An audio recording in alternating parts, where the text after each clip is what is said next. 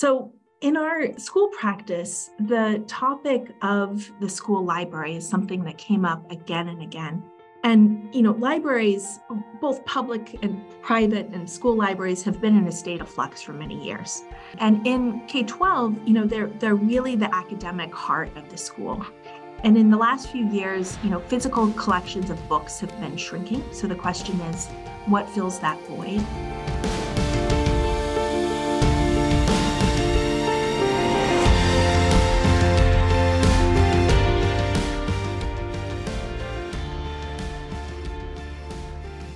Welcome to the Wonder Podcast. This is your host, CCB, and today's conversation is with one of our 2022 Wonder Grant Award teams. And they've got some really compelling stories to tell and research to share about their project reimagining the K 12 library. So I'm going to say welcome to Charlotte, Lalyn, and Emily from EHDD, and I'll have each one of you introduce yourselves and kind of what your role was on the team. Charlotte, you want to take it away? Yeah, thanks for having us. Uh, I'm Charlotte D'Acierno. I'm a designer at EHDD, and uh, I have a background in exhibition design. So I worked a lot on both the research and the infographic Thanks, CCB. Uh, my name is Lalyn. I've been with EHDD for almost coming up on a year now. I am a research specialist at EHDD. Um, I'm interested in engaging participatory practices with our broader community. Um, and in, in, addition to that, I also help conduct empirical research to support social and environmental justice initiatives that are at the heart of EHDD. Good. Emily. And I'm Emily Bello. I'm the K 12 design lead at EHDD. Designing for education is very much my passion and my role here at the office. EHDD is an architecture firm. We have offices in uh, both San Francisco and Seattle, and we specialize in institutional projects ranging from schools, higher ed, K 12 schools, libraries, aquariums. And really, at the heart of our practice is design for positive impact. And that includes sustainability, community engagement, equitable design. It's what we're striving for in all of our work. Our mission is to create transformative places of belonging and impact. And this grant has really given us the opportunity to um, broaden our impact as a practice um, and to be inspired and talk to a whole range of students and educators and thought leaders. Um, so, thank you very much for this opportunity. It's been fantastic. Certainly, you now have introduced the um, kind of the the heart of your particular research, but I'd love you to um, give a more overarching def- definition of what did this particular project look like for you? Great. So in our school practice the topic of the school library is something that came up again and again. And you know libraries both public and private and school libraries have been in a state of flux for many years um, and in K 12, you know, they're, they're really the academic heart of the school. And in the last few years, you know, physical collections of books have been shrinking. So the question is, what fills that void? But also, what we learned through this process is the way students access and engage with information has also fundamentally changed. Um, libraries really have the opportunity to be places that really reflect student values and needs. Um, we learned through the process that they can actually be places of restorative practice within school communities. They're resources of wellness. So, with all of these, all of this potential that bubbled up, um, the, the question at the heart of this was really what is the new identity and the the potential of this space within schools. Um, libraries really have the opportunity to be places of change and transformation within the school to serve a broader range of student needs. And in the process, we actually developed a, a physical board game, which we'll talk more about, as an engagement tool. And what that allowed us to do is really give students agency in the design process to really capture okay what do they really care about what do they really need and um, it, I have to say, it was really inspiring to hear the full range of needs and sort of humbling to understand um, the how we we had to be kind of su- how surprised we were with what we learned. I think um, looking at everyone who's listening uh, will be, have the opportunity to access your research paper so that they'll be able to dive a little bit more deeply into kind of more of the details. But one of the things that uh, that I'm going to say uh, was was uh, I don't know what the right word is. Um, it was intriguing to look at the breadth of communications that you had across a number of different um, uh, a number of different segments of the uh, of the library user or you know influencer or owner. And um, i'd love for you to spend a little bit of time and talk about how how did that how was that initially envisioned and what did it turn into? Great. Maybe i'll introduce it and then lillian or charlotte if you want to sort of tell the story that would be great. So the, the framework is that um, we spoke with, uh, um, we worked directly with three schools, one charter school uh, in Nevada, all um, high schools, um, one um, public high school in Oakland, and an independent um, high school in California. And we worked with the students. We tried a variety of different tools, digital uh, sort of engagement sessions on Miro uh, and Zoom. We met with them in person and did gameplay. And um, Lillian and Charlotte, do you want to share some of our, our stories and takeaways?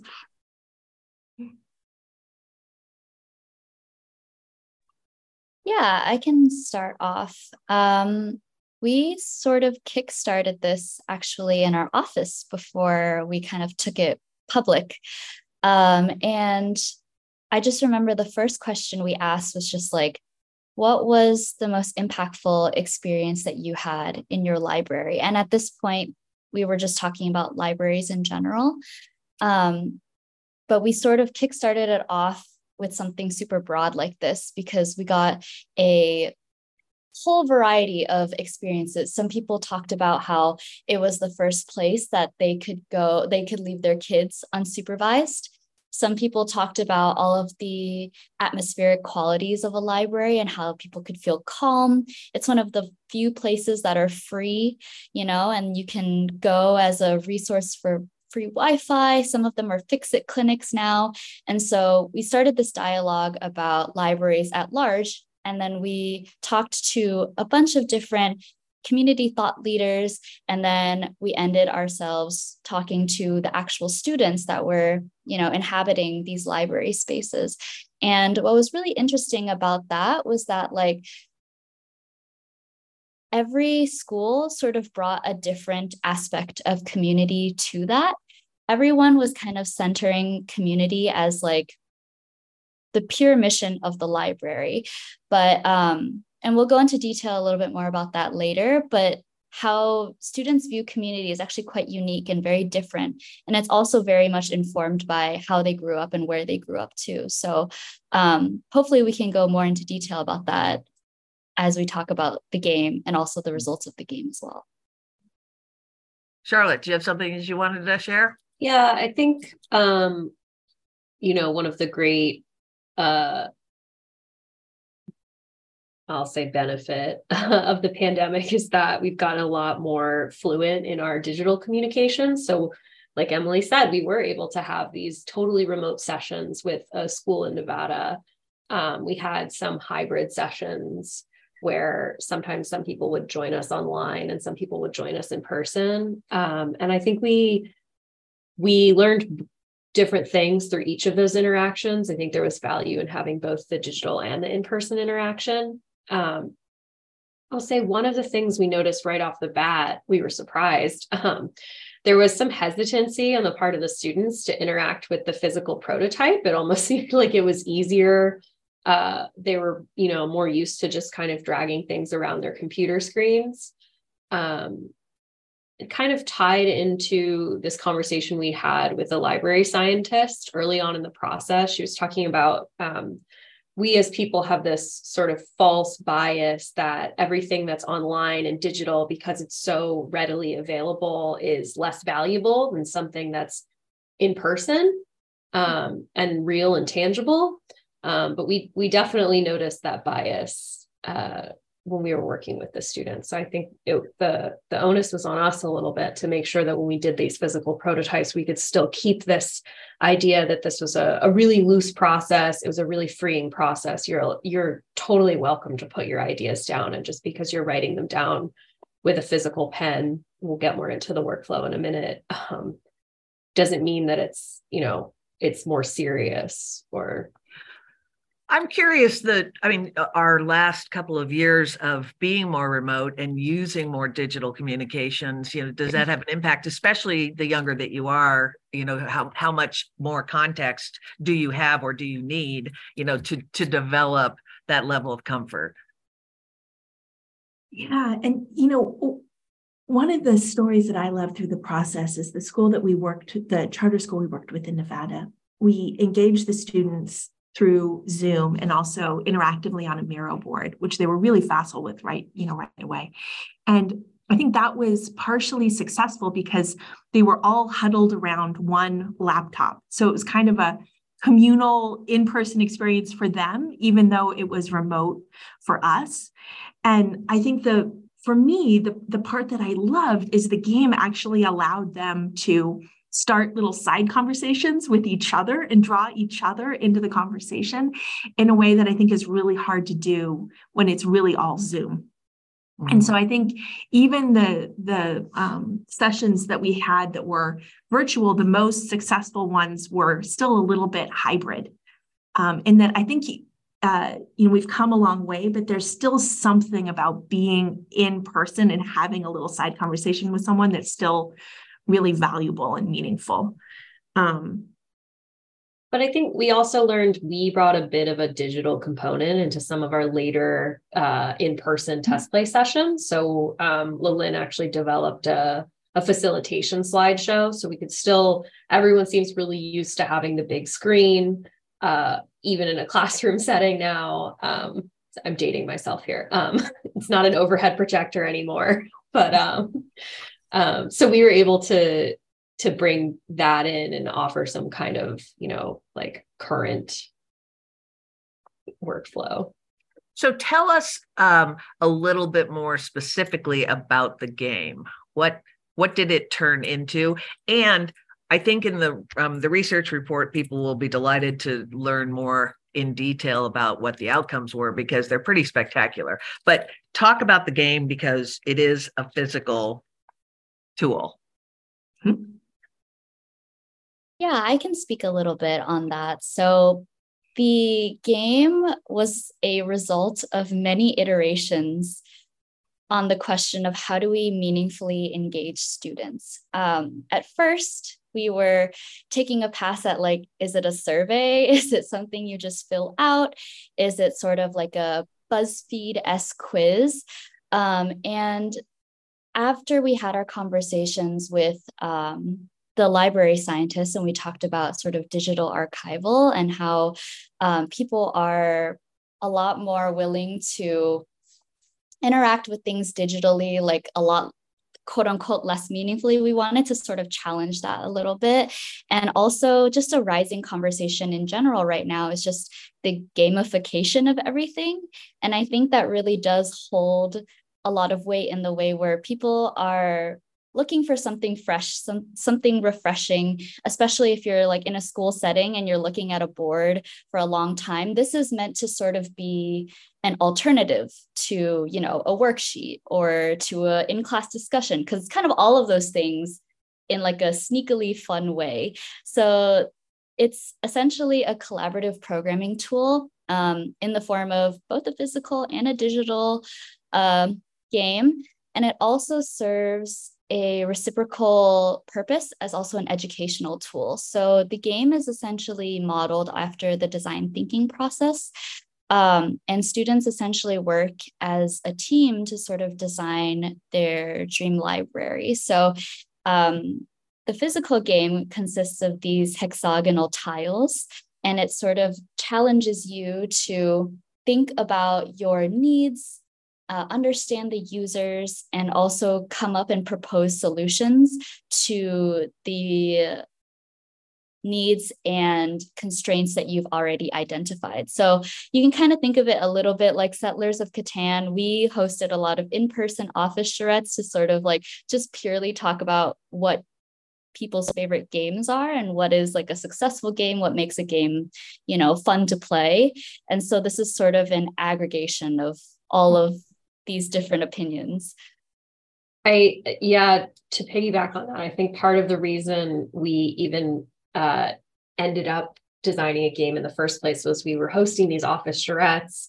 We brought up the idea of a board game, and then people got really excited, and people kept coming back and they kept wanting to talk about it. They kept wanting to talk about board game design. And we were like, okay, great. Even if we come up with a bad board game, people will still want to play. And then they'll want to tell us everything that we did wrong and we can improve it. So it's kind of this like great engagement. I actually tactic. am. Um, I'm struck by the fact that uh, somebody I know, a, a, recent college graduate, went to work for an AI firm in uh, AI business in San Francisco, and they had board game nights, and these are like 22 year olds, you know, and they just jonesed out on like, you know, everybody getting together and playing board games, which I find very curious given the fact that they live in, you know, a, a much more digital world. but that there is something about it that that brings you back together and gets team in person in a way that mm-hmm. you know it doesn't in the gaming world yeah and in fact, the um, the school that we worked with in Oakland, they also have game night because we started talking to the principal and we said, "Hey, should we do this digitally? Should we do this in person? What do you think your students will most respond to?" And he said, "Oh yeah, we already have game nights. Like, come bring your game, bring some pizza. That's the best way to talk to the students." And in fact, I do think it was sort of uh, the game in a way was you know broke the ice. It was a bit uh, bridge builder with the students, and that it kind of loosened everyone up a little bit uh, to be able to meaningfully engage in conversation. It was great. Well, I also think that uh, one of the things that comes out very loud and clear is the nature of the thoughtfulness of design thinking and human centered design being embedded in the game and that it just becomes you know natural that you begin to think that way which is lovely when we think about especially the industry and bringing more people in the more that they understand and the more that they can be engaged the more likely it is that somebody would have that idea. But anyway talk a little bit more about the um uh, the the game which again if you're going to check out the research project. You'll be able to you know see it and, envision it a little bit more effectively. But um, there's so many elements of the game. There's the you know kind of the the initial understanding and then there's the engagement of taking your parts and pieces. But i love the dive deeper card. I think the dive deeper cards were sort of a realization that we didn't quite capture all of the nuance that goes into wanting a space, right? You can suggest a space, but there's just so many other things that go into it, right? Like, are we considering sustainability?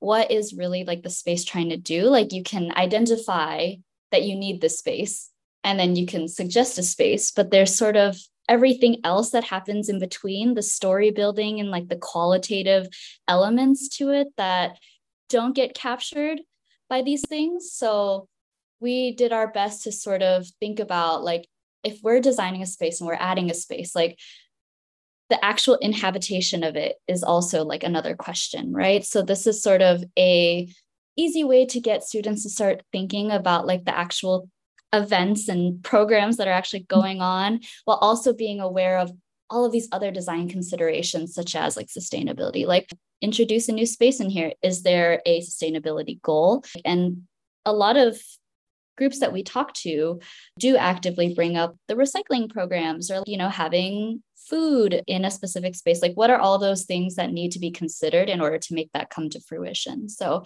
that's sort of what those dive deeper cards were born from I mm-hmm. also think you referenced this earlier, Emily, but the nature of the community engagement and what does community mean to each one of the yeah. student groups and what does it mean in that community? So yeah. they not only are they a product of their environments, but the actual physical community and the makeup of the demographics of that community. Yeah, and you know, community was a recurring theme with every student group that we talked to, but what they meant by community and how they wanted to engage the broader community was different. So for example, in the charter school that we worked with, there was a lot of talk about how the library could be a resource not only for the school, but for the broader community. So, could there be language resources, for example, Wi Fi, computer labs, things to kind of help bridge the inequities across their broader community?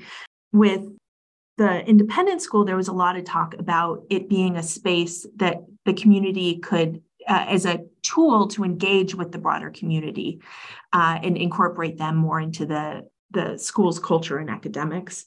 But I would say what struck me is that without prompting, every student group that we talked to was thinking about their school as an extension and a connection to the broader community, which I was really struck by. And it, it, I think it really it, it builds on that idea that schools really are extensions of their community and this the library has an incredible potential in these schools to be that bridge Mm. Um, I had a conversation recently with some of the folks from the Stanford D School, and it's mm. uh, the K twelve lab, and talking about safety and yeah. um, and belonging. Uh, so to you know and how do you you can be safe but do you feel safe? And i wonder if that conversation came up at all. Yeah safety was another recurring theme across all the groups and some wanted the library to be a place of refuge and physical kind of emotional environmental safety and others you know talked about it really from a psychological standpoint. So you know with there's that idea of the threshold into a space and how important that is.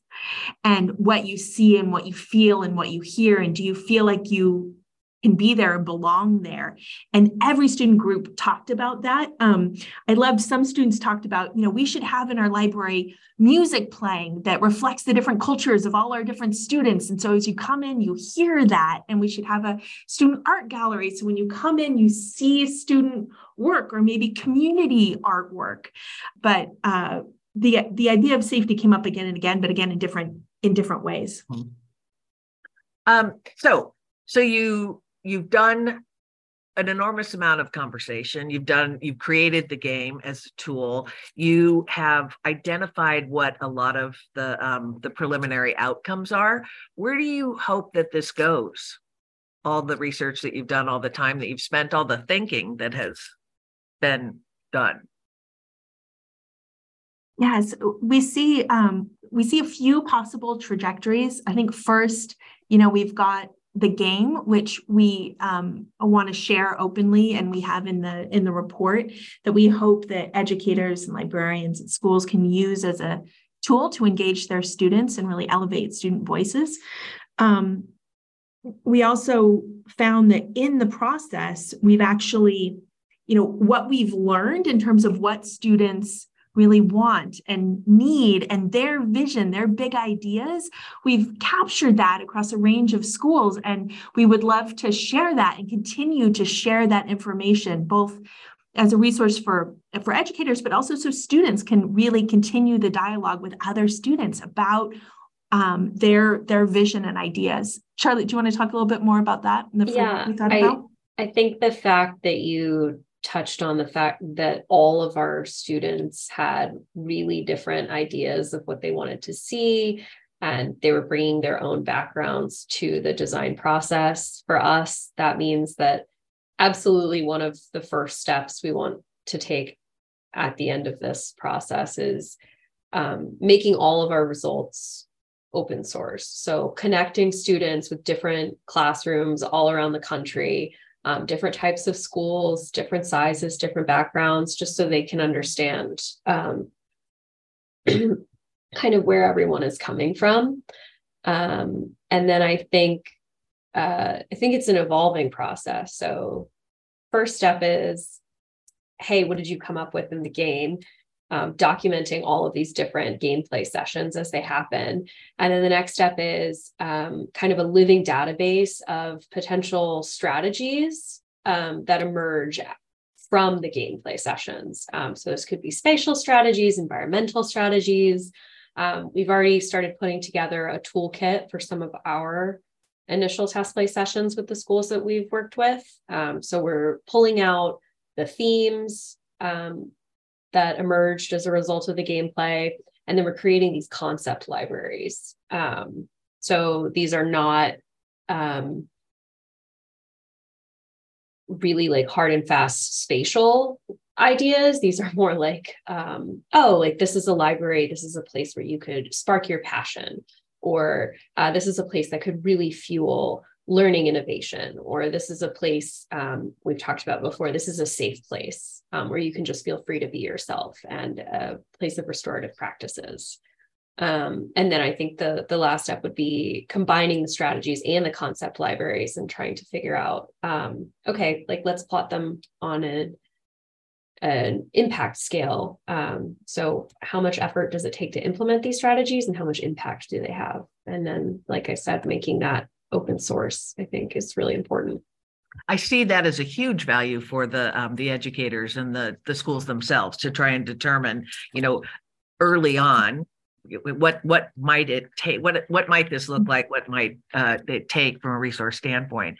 Um, i'm going to say i can't believe uh, 30 minutes is up and we've been chatting away like uh, there you have mm-hmm. so much more to share but we don't have much more time. So what i want to do is give each of you um, a last comment uh, if it's something that you want to make sure that everybody who's listening to this understands if you want to reiterate something that you've already said or if there was some amazing illumination insight that you came away from.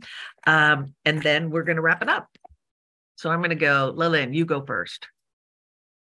Yeah, I mean, I think the last comment I had was actually just sort of about the importance of knowledge sharing. Um, I think collective curiosity definitely aids in the development of these new ideas and innovation. And sometimes when schools come from like, this isn't a wrong statement to say that some schools are largely more disadvantaged than other schools based off of funding, based off of geographical area. But I think it's really important that these ideas really do get shared um, because you don't know what else is better. You don't know what's better until you see it and experience it for yourself. So I think a very valuable part of this is the work that acknowledging the work that we've already done, but also thinking about how to move forward in a way that allows us to share knowledge and share power with, you know, other schools in like, you know, all across do you guys have any well. plans yet for taking this on the road as a um, as a presentation? Yes, I'm hoping for yes. for educators. Yeah, good. Okay. Yes, yes, we would love it. In fact, if anyone listening uh, is interested, reach out. We would love to talk with you, play the game with more students. Um, Charlotte, what do you have last? And I want to say thank you, Charlotte, for coming because I know you've been feeling a little bit under the weather, and we are grateful that you are here. Yes, you should clarify that for the audience who has to hear my voice. Um, I would just say that throughout the process, the thing that most impressed me was the teachers we were working with. I mean, of course, the students, but I think the students um, whenever they felt nervous with us or the game wasn't clear, it was really in its early stages, they would look to their teachers for guidance. And their teachers were so willing to take time out of their insanely busy schedules to work with us, to help facilitate us working with their students. Um, I feel like there's just this huge wealth of knowledge and passion and dedication there. Um, and we as design professionals should be tapping into that as much as we can and trying to help as much as we can. Great. Okay, last uh, comments, Emily. so I think that the takeaways for me were um, I realized the the potential of the design process and the design thinking process. Um, I think libraries are still relevant and they're places an incredible opportunity right now in schools. And I think we need to be, as designers, empowering students in the design process because their voice really matters and they've got a lot to say. The, the nature of that uh, and i think teachers feel this on a daily basis. I know many that the amazing uh, contributions that are made by students and the insights that they have that you know build such a rich relationship communication conversation um, and experience. So that's i'm just going to say thank you very much EHDD for all the work that you did and for sharing this incredibly insightful and powerful research. And all of our listeners, uh, you'll be able to access it, as I've said, on the Wonder Grant page for EHDD's research. And thank you so much for listening. The Wonder Podcast is available on all podcast streaming services, so you can find us anywhere. And we hope that you listen in again. Thank you very much.